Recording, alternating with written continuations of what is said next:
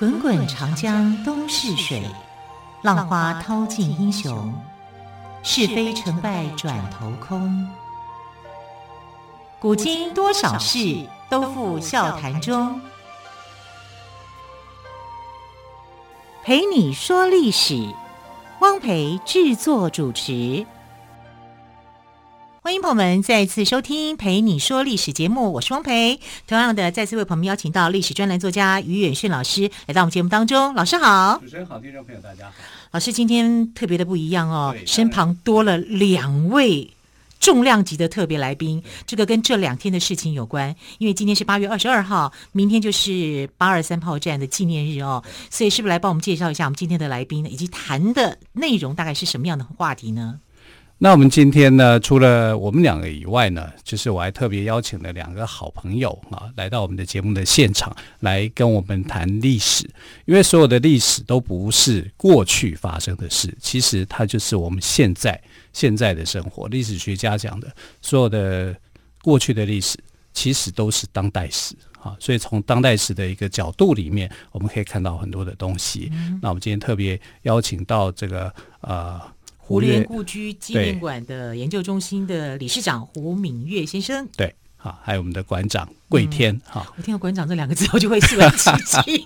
你不要想到 想太渺，想到别人，我知道。对 对对，好，那呃，敏月来跟我们聊一下，讲一下。好啊，先问候一下于老师跟主持人，还有所有在呃广播机前面的听众们，大家好，嗯、好，我是敏月，对。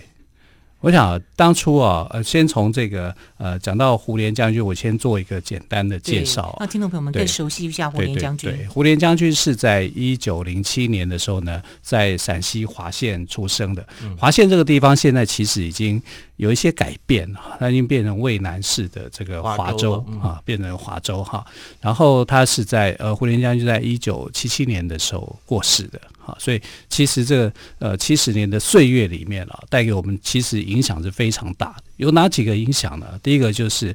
呃，这个我们知道在徐蚌战争之后，对啊，就是呃政府拨迁来台啊，政府拨迁来台有三场的重要的战役。如果这三场重要战役海战没有打赢的话，可能台海的安全是令人堪虑的。那这场的这个战役啊，这三场的战役就是在他所指挥的十二军兵团里面呢，是打了胜仗。我们前面都在打败仗，嗯嗯，可是后面我们有三场的这个重要的一个关键的战役啊，能够能够让我们在确保台海的安全。那最重要的，大概就是大家最知道的就是八二三炮战，好，八二三炮战。然后同时，他也推动了这个呃金门的高粱酒的文化。好，然后让这个我这个当中有很多太多故事，我就不先说了，就让敏月来讲，嗯、因为这里面的的这个牵扯其实是很多的。那我们先介绍一下哦，这个我们的理事长胡敏月先生是胡琏将军的孙子。对对对对，对，我们来讲为什么当初你爷爷会把你取名叫敏月啊？我我是一九六四年，对对，一九六四年那个呃，算战后嘛。嗯，战后出生的是以胡家的孙子来讲的话是第三个了。对，那第一个胡将军的是长孙女，然后长孙就我姐姐哥哥，然后我是第三个，嗯、也是我父母亲，因为我的父亲胡志光教授是长子，所以对我爷爷来讲，所以对胡家来讲是很重要的啊、呃，因为他在几场战役以后，呃，这个其实已经年将近六十岁了啊，他也想说这个啊，战火无情嘛，对。尤其进进了八二三炮战之后，四七年他回到了新店的家里头，他就跟我父母亲讲说：“你们两个赶快结婚，因为我的母亲啊就跟父亲订婚很久。那我母亲那边他们姓杨啊，我的外祖父呢也是黄埔四期的，后来在呃呃国民政府迁台的之前呢，我的外祖父杨景玉先生是武昌市的市长。”也就是说，杨家跟胡家是门当户对的两个家庭，经过了抗战跟内战，那最后我母亲在香港读高中，然后到台湾的静宜女子大学啊读书，胡家跟杨家又在联络上，所以我是在这样子一个环境之下，然后出生是胡家的第三个孙子。那出生的那个晚上是民国五十三年十月三十一号，嗯，那胡琏将军在他的延平南路的官邸。正好有一个很盛大的一个饯别的晚宴啊。然后为什么会有人在那里啊要欢送胡琏将军呢？因为啊，就是在十一月的不久，十二号吧，胡将军就搭机去西贡，就去越南驻中华民国大使了。对，所以那后来胡将军说：“哎，又得了一个孙子了，很开心啊！”因为那天晚上，其实我母亲当然就在那个宴会里头，就有声音传来，就是说：“哎，这个这个胡将军啊，这个呃，这个大少奶奶要生了。”那我爷爷马上就派夫人，就奶奶的坐车了，就送我母亲要去医院待产。据我妈妈说了，我妈说这个在路中啊，她的羊水都出来，就表示我很急，因为她的预产期应该在十一月。但我偏偏就急着要出来，好像要看爷爷，所以那个晚上大家都知道这是胡将军又多了一个孙子，很开心，这是喜事啊，对，是喜事。所以我的祖父就在那个环境之下，好了，那既然这样子，那长孙呢已经用了这个天行健，君子以自强不息那个健啊，长孙叫胡敏健。那这个第二个孙子呢，就用越南的越来纪念他自己去派越南驻大使啊。那越当然有卓越、超越的意思，他希望呢这个孩子以后。长大也会有出息，就是我是在这样环境出生的。对，祖父对你的期许是很高的哈，然后跟他的这个历史也发生关系，一些连接。对，所以很多人就问我说：“阿敏月，那你有没有去过越南？你是不是在越南出生的？”但是告诉所有的观众、听众朋友，我到现在。还没有去过，都快六十岁了，都还没有去过越南。哎，这个、但是有它的意义在啦，对对对，将来一定有机会，我们会去越南 考察。我们如果取名字的习惯哦，那你应该要叫月生。嗯，那就如果你的名字叫月生的话，就是在在越南出生的哈。但在闽越，那就层次又不同。而且一九六四年其实是一个非常特殊的年份。嗯哼，因为这一年我那一年我出生，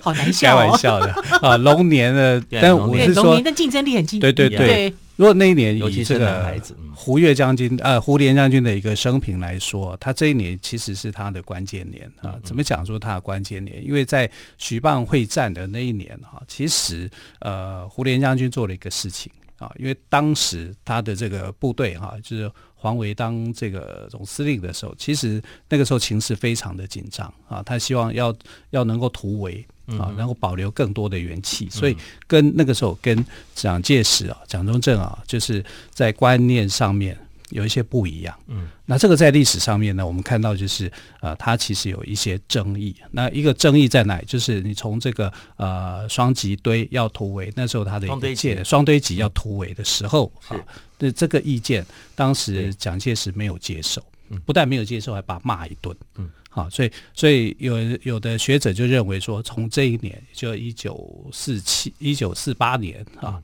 这这个月份开始，算是他们两个人的交恶。是啊，其实这个胡琏将军来讲，他算是蒋介石的学生，嗯，因为他是黄埔四期嘛，哈，两个人有对对对学生的关系，对，有这种师生之间的情缘嘛。如果从这一年开始算起，到一九六四年，哈，就是呃派驻当，对对对，好，这里面中间哇，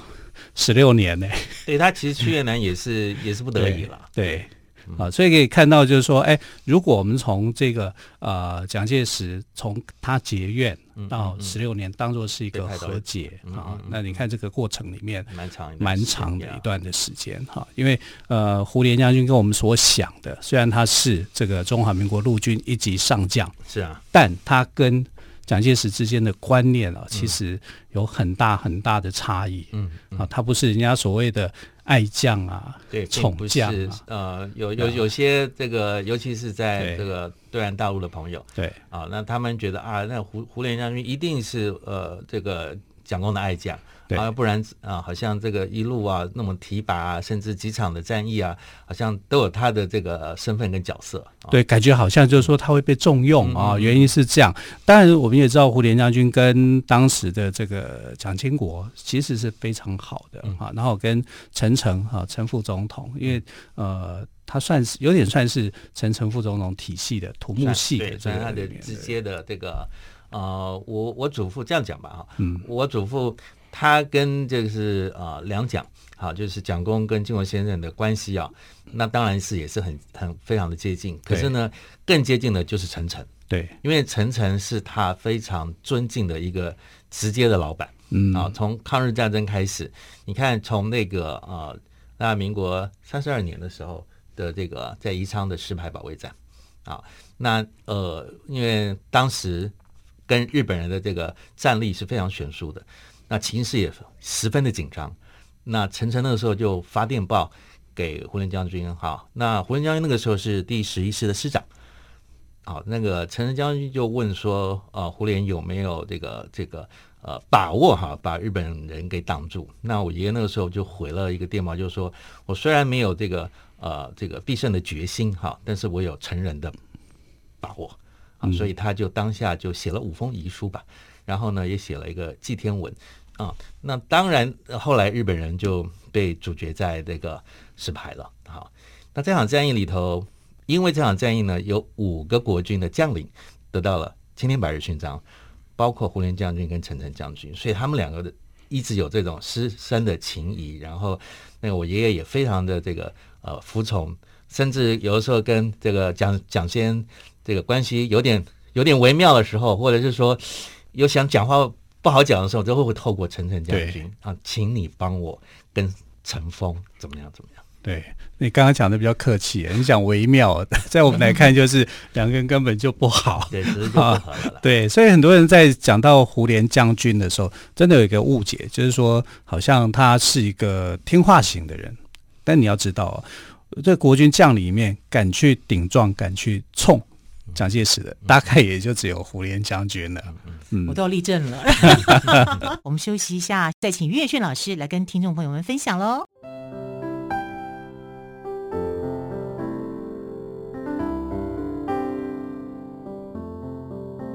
听见台北的声音，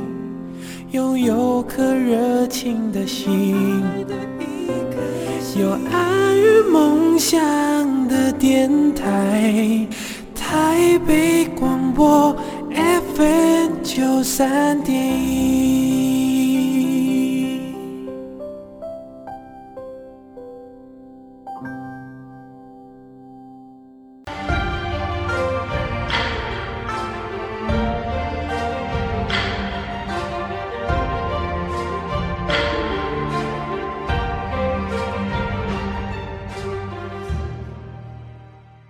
这里是台北广播电台陪你说历史节目，今天特别来宾岳迅老师也带来了两位来宾到的节目当中哦。刚刚我们谈到了我们特别来宾，刚刚讲话的是呃胡连故居纪念馆暨研究中心的理事长胡敏岳理事长。那么胡敏岳先生呢，他同时也是胡连将军的孙子哦。那我们谈到了一些历史的一些。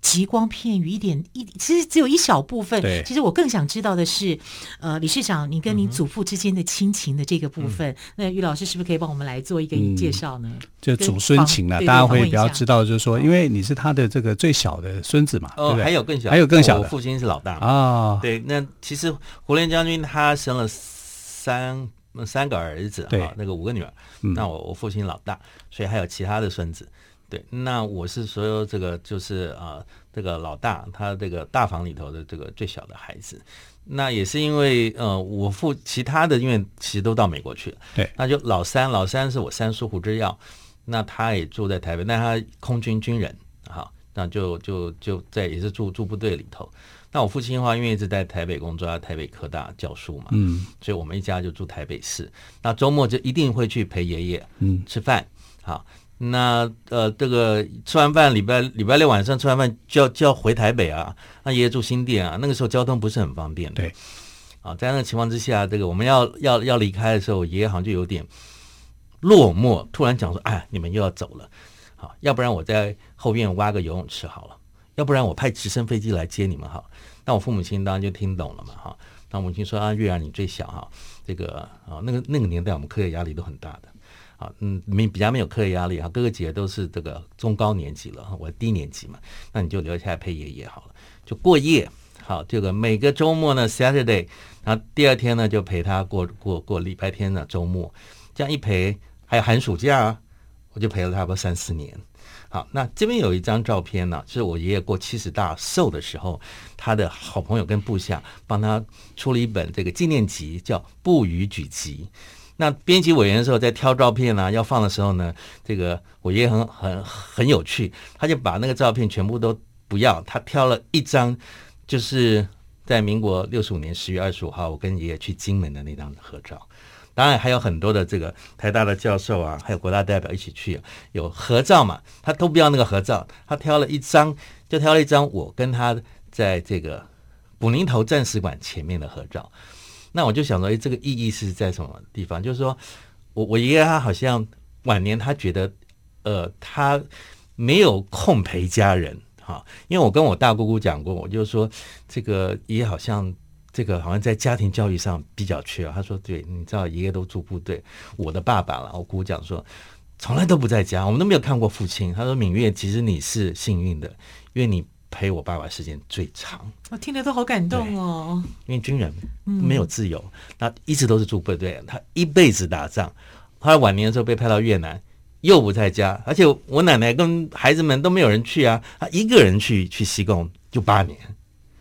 对，所以他的整个生命是卖给国家的，就是这一个军人。嗯、那那所以他晚年的时候，我陪着他，好像有稍微去弥补他这种啊、呃，就是含饴弄孙啊，或者是说这个天伦之乐吧，哈、嗯。亲情。那我也比较善于照顾人哈，那我就就很很这个，虽然因为他是军人，然后陕西人讲陕西话不太懂，那我爷爷又是那种非常那个爱读书的人，所以他讲话都是出口成章。再加上那个陕西腔，你很难听得懂，都要猜啊。那你说一个念国小的孩子，他有多少的文学素养？然后男生都比较没有耐性。那所以我哥哥跟我还有我一个堂弟啊，都听我爷爷讲的话，大概都两分钟不到，全部男生全部都，你不要说男生，连女生都不见了啦。那唯一那个小孩就是我啊，所以大概我父母亲也看出来了，他说：“明月就是你陪爷爷，陪他过夜。”好，那这样一陪就陪了四年多，当然有我很多的生活上的点点滴滴啊，比如说礼拜天他一定会跟我约好啊，我们是在那个我们那个房子的这个玄关的门口啊，廊道那边啊，然后他这是站在这个右边，我站在左边啊，我们七点钟会祖孙相约在那边，先做一段八段锦。他在告诉我说：“ 哎，这个姿势来想到你的心，哎，这个深呼吸来想到你的肺，哈。”他说是医生叫他做的，因为他晚年心脏病，哈。然后呢，做啊这个做了十分钟、十五分钟以后，我们就开始陪他散步，他就牵着我的手，啊，所以那个感情，说一个十岁、十二岁的孩子，这样子每个周末被爷爷牵着手，他就会跟你讲一些。故事讲一些人生的这个哲学哈启示，所以我大概十岁的时候就受他深深的影响，以至于我现在在做这些文化跟历史的研究工作。嗯，可是我听得很感动啊，嗯、这么小的小孩还愿意静下心来做八段锦。对啊，很感动。小孩子八八段锦还会动啊，可以跑掉了。对，其实这是一段非常难得的这个祖孙情的缘分。也幸好当初你陪有陪爷爷练，对，幸好。但他他也觉得他有被我满足到，就弥补了那段一辈子打仗都不在家里头，然后等到好不容易我退休可以养老，说哎，我儿子、女儿、孙子全部都飞走了，都大概也有一大半去美国了。嗯，然后那个时候。家里头是空的，他除了参谋啊，特别护士、秘书，没有亲人啊，就是我姨姨奶奶在陪他了。那他觉得还是很空虚啊。嗯，这是空巢期了啊，就会觉得说，好像呃，我自己人生最辉煌的那个阶段里面，为了打拼事业，对啊。然后其实呃，在你跟他接触的这段日子，七十大寿的时候，其实呢，也面临着台海的危机啊。啊，因为当时的一个情况啊，就是我们知道六四年的时候，蒋介石过世，六十五年毛泽东去世，对啊，这个日子是相当近的啊，也就是国家会处在一个比较紧绷的状态。嗯、那这个部分能不能讲一下？我们小时候当然，其实我们是非常尊敬蒋公，嗯，啊。正好我就十月三十一号生，我小时候也好尊敬他，我都唱蒋公纪念歌。然后我们那时候 哇，伟人驾崩，然后那天晚上，民国六四年的时候，真是风云变色哈，大家都有这样经历。然后我们去国父纪念馆悼念，那他还没有过世之前的时候，每年那天他诞辰的时候，我们都会去这个呃这个就李明，我们那叫乡公所还是什么吧哈，就去就去跟他鞠个躬，然后有一个寿桃，大大家都还拿个寿桃就回家，因为就放假了，不用上课。嗯但那天因为正好是我的生日嘛，我就会带一群女生，女生哦，我都不挑男生的哈。那女生去我们家，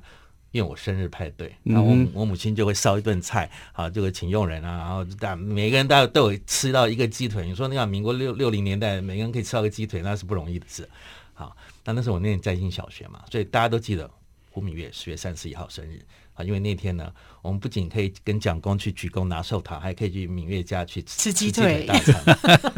那那之后啊，因为我们是战后出生的，嗯、但都不知道金门发生什么事。我们只知道那个时候，如果你有朋友的孩子或者谁去金马奖，就是抽奖到金金门当兵了，其实大概就有心理准备了啊，这个孩子可能就。出得去可能回不了门了。那个时候，我们的父母亲都有这种概念，因为两岸其实都有这个战争的这个危机。那偏偏是四七年以后啊，你说冷战也好，怎么样也好。那比如说吧，六十五年啊，这个毛泽东他过世，那就那时候国防部有一个政策，就是希望啊历任的金门防卫司令官能够到金门前线。那我祖父因为是第一任。跟第三任，他他当然就接受了这个呃这个指示啊，就呃穿着便服，带着一群学者哈，在当下我我父母亲知道这个消息以后呢，这个我我母亲就开口了，她就说老爷子啊，这个胡家孙子哈，那当然是我哥跟我了哈，都没有机会去过金门了，要不要带他们两个也去见见世面啊？就是就是去体验一下哈，因为当时没有民航的，只有军机的，好。那我爷爷就这样思考，沉默了大概一分钟嘛。他突然讲说：“金门还是前线，还是有危险的哈。”，我带这个去，就指着我了。他说：“这个长孙留下来当备胎，啊，把我哥哥留下来，就带着我走了。”那以中国人概念，因为长孙是要传承烟火的嘛。对，他说：“啊，如果怎么样，我就带这个小的跟着我了哈。啊，这个是 这个是有意外也就有意外了。那我当然什么不懂，我说：哇，爷爷带我去，我是至高的荣荣荣幸啊。”没有人，没有没有儿子，没有孙子，他都不带，只带我一个孙子，所以我就跟他四天三夜，是我人生第一次踏到金门的土地上，跟他做的这个幺幺九的那个什么老母鸡啊，嗯，还穿了这个这个背心啊，好，就就到了金门。到金门那四天三夜，发生了一生我一生难忘的事情，就是我对我爷爷在我心中的地位又改观了，因为我们的历史跟我们所在的台湾台北感受不到胡将军他的。存在性跟他的重要性，一旦我到金门以后，发现金门的官兵甚至老百姓对他那个热切，对他那个直接的这个欢迎度，我就开始说：哎，我爷爷到底是怎么样的一个人？我要再来一次，好好的认识他。对，爷爷叫做金门王啊。啊，所以去到金门以后才发现说，啊，真的叫金门王，因为平常你在家里面可能没有感觉的。对对对，好，那至今到现在，金门人对他还是非常的感念的。那明天是八月二十三号的这个八二三炮战啊，那我们会呃在明天的节目里面啊，更有机会来聊一聊啊，胡琏将军跟金门之间的一个关系。是，我想胡琏将军在八二三炮战的战略地位，我们知道都是毋庸置疑的哦。但对于今天特别来宾，也就是胡琏故居纪念馆暨研究中心的理事长胡明月来说，除了他是一个战略地位的一个主战主战，就是一个战将之外呢，更有的浓浓的祖孙情，在他心中来讲，就是一个慈祥的祖父哦，令人尊敬的祖父，不因为祖父逝世多年而有所遗忘，永远在他的心中，永远会记得这份浓浓的祖孙情。好，明天再会，拜拜。